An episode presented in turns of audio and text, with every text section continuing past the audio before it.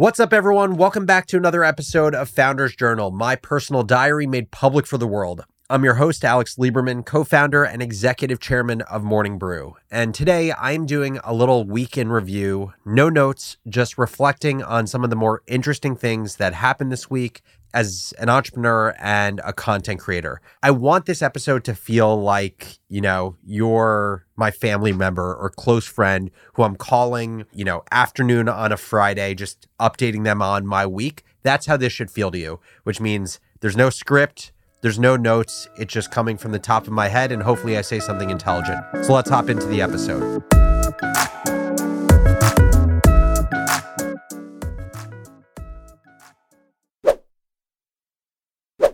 First up, I would be remiss to not talk about OpenAI. Obviously, I already spoke about kind of everything that's happened in different ways. The last Founders Journal episode, or actually, sorry, two Founders Journal episodes ago, I interviewed Brett Adcock, the current CEO of Figure, about his view on boards um, and how entrepreneurs should be thinking about building boards that help your company versus hurt your company. He talked about four different things that every founder should think about. So make sure to listen to that episode if you're interested in board strategy and board construction. But now that the the saga at least seems complete for now, where Sam Altman, Greg Brockman, a lot of the leaders at OpenAI who had left the company originally to go to Microsoft, they're back at OpenAI now. The only real difference is that the composition of the board has changed. I believe um, all of the board members are out except for the CEO of Quora. So I've spent time reflecting on this saga, and I think uh, there are just some interesting takeaways uh, for every entrepreneur, even if you weren't interested in what was happening with OpenAI and Sam Altman. So let me just run through the list. The first is that transparency is a superpower and opaqueness is a massive weakness. We saw transparency in Greg Brockman, the president of OpenAI. Uh, we also saw transparency from Sam Altman. They were basically, in some ways, like live tweeting what was happening to them as they were going through uh, this experience and trying to figure out what had happened, why was Sam kicked out, why did the board make this decision. And I would say, in general, entrepreneurial or the tech community, and really just like everyone, even like the news media, rallied behind Sam and Greg and other senior leaders at OpenAI.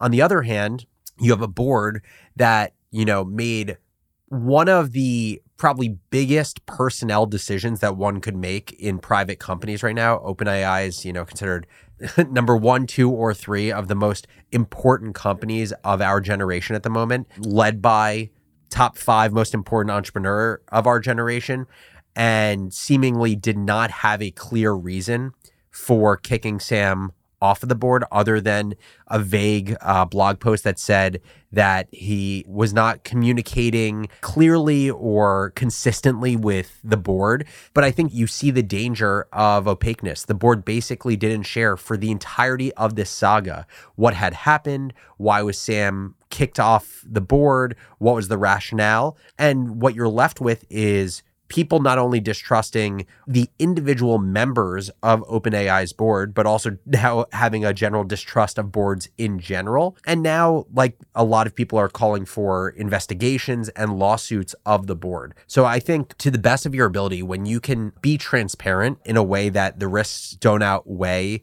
the reward, which I would say is in most cases, more transparent is generally better than less transparent. And obviously, I'm talking about it right now in the context of a board of advisors, but really, I, I, am talking about it for any business you run. Like, I generally opt to be overly transparent. The only time I'm not transparent with people is around personnel issues, as in like the reasons that someone was fired specifically or pay, anything that someone would want to keep private where anytime I'm not infringing on someone's like personal freedoms that's where I think it is okay to be transparent. And so I would just say, like, transparency is generally a good rule of thumb.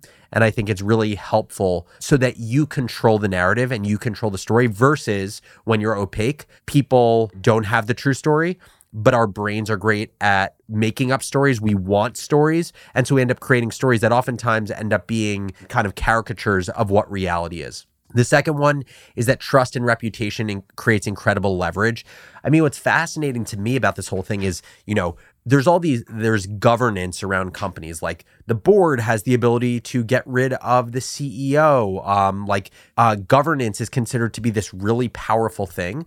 But after watching this this whole kerfuffle to me what's more powerful than governance is trust is loyalty it's in a way fandom from your people because of openai's 750 employees the fact that I think almost all of them signed a petition for the board to step down. Otherwise, they would quit the company. First of all, I think it is the best demonstration of a CEO who has the trust of its people. Like I, I can't, th- I can't think of any other CEO who, if they were kicked out by their board would have their entire company write a letter for the board to step down or else they're leaving their jobs, right? This included employees who are on work visas in the US and they were risking their work visas and having to go back to their countries in order to protect this entrepreneur that they trusted so much. And obviously, having a mission driven company, I would say adds to the level of trust they have.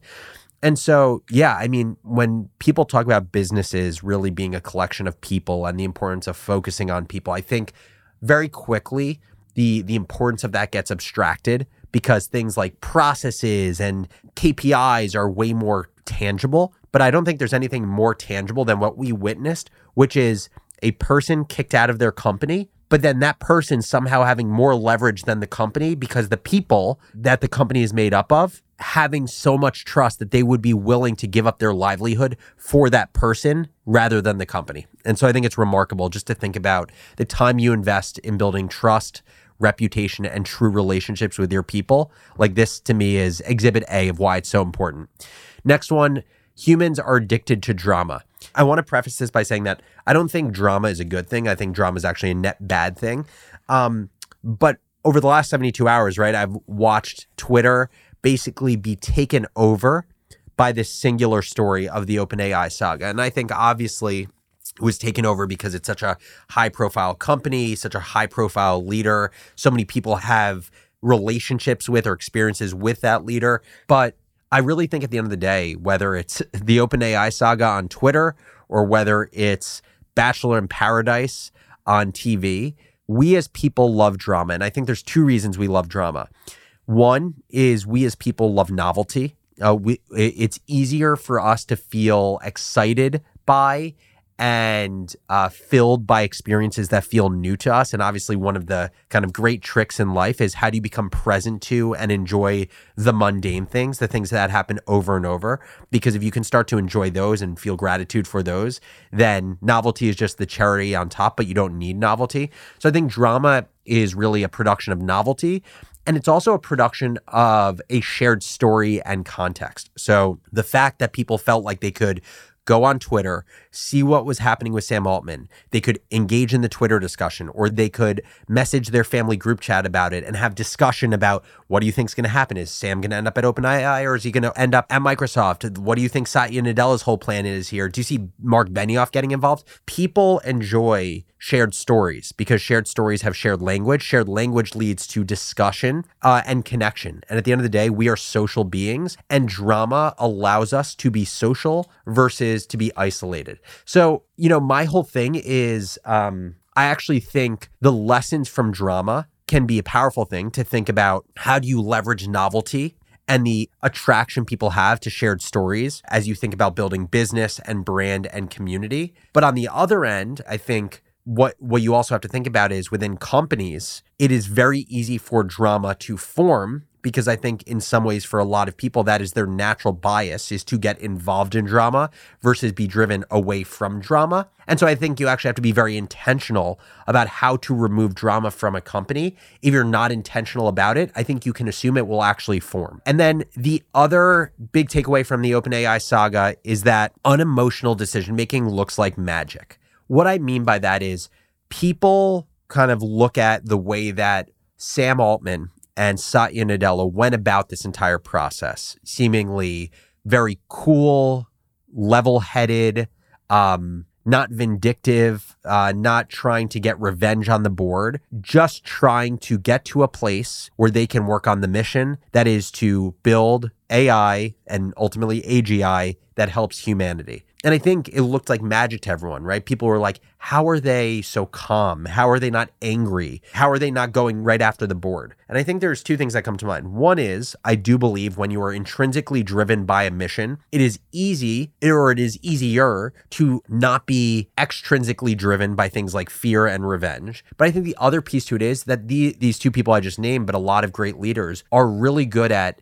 not avoiding emotions. I am sure that Sam Altman behind closed doors felt anger towards the board, felt betrayal. I wouldn't even be surprised if he had thoughts of revenge against certain people on the board who did him wrong. But I also think these people understand the importance of separating feeling and emotion from actually the behavior or action that they decide to do. And when you create that separation, you look like a true magician. Because I would say the vast majority of people knowingly or unknowingly, mostly unknowingly, behave in ways that are entirely dictated by fear based emotions. So, those are my takeaways from the OpenAI saga. Next up, saving time and not looking dumb is a powerful value add. Here's what I mean by that. I wrote a long tweet slash LinkedIn post a day or two ago that basically summarized everything that had happened in the OpenAI saga up to the point in time at which I wrote this thing. And I also recorded a video of it. And on Twitter, that post ended up getting um, a million views, uh, I, I think like 2,000 likes, and it did well on other platforms as well. And I think it's instructive of a, a larger lesson, which is why did people find value in me, basically me summarizing everything that had happened with OpenAI and recording a video around it? I think it got, kind of goes into my broader thesis, which is there is more noise on the internet than ever before. That noise is going to continue to increase as more people become connected to the internet, and there are more free or low cost tools than ever before uh, that allow you to create content. And also, you have platforms that allow people to see your content. And so, if you can do the job of saving people the time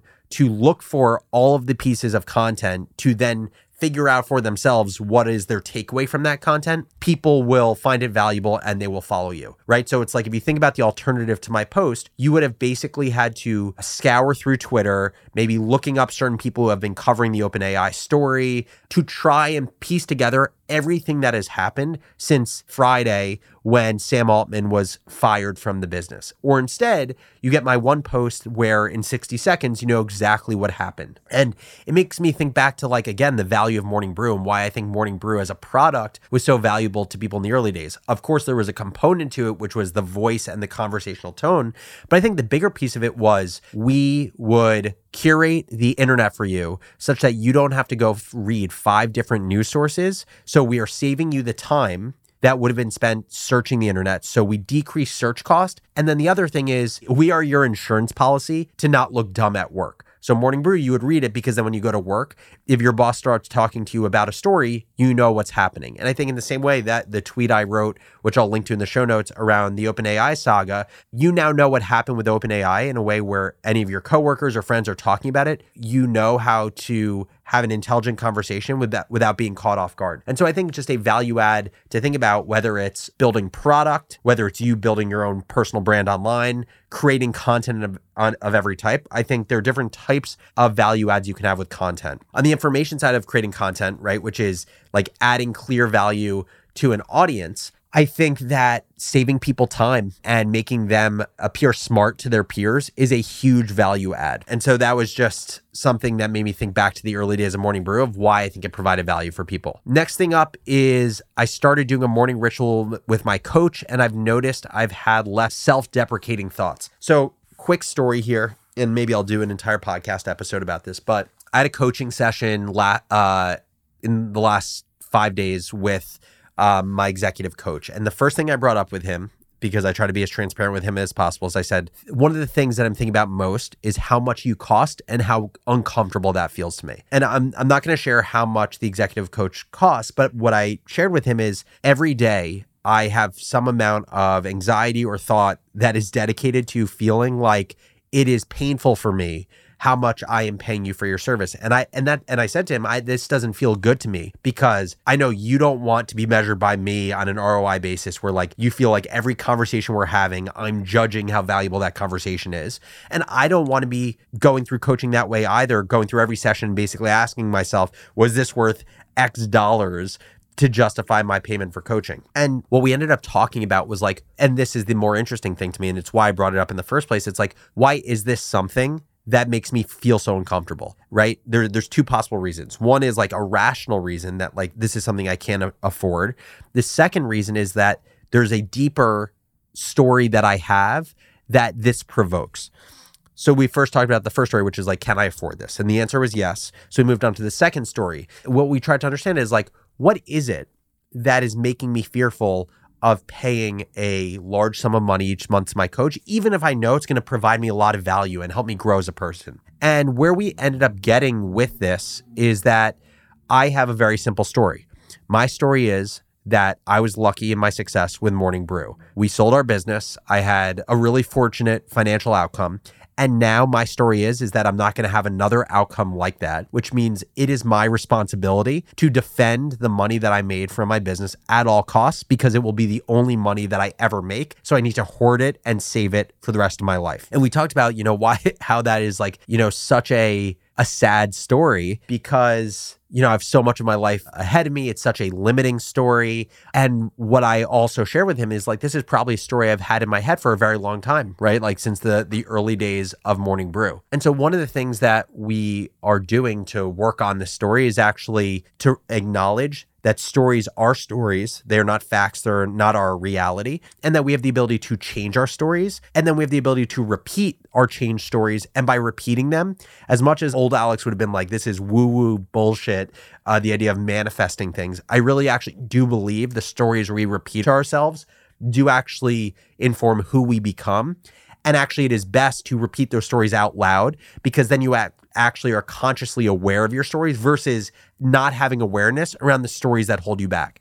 And so every day since we had that meeting, I I wrote a script that I repeat every morning. It's my morning ritual and it sounds ridiculous, but I also do the morning ritual with the same song that I play every day while doing push-ups. The reason I do that is because my coach asked me like when are the times in your day where you feel like most powerful and like most pumped up? And i said when i'm in the gym when i'm like doing bench press and listening to this pump up song. He's like i want you to do that as you say the script.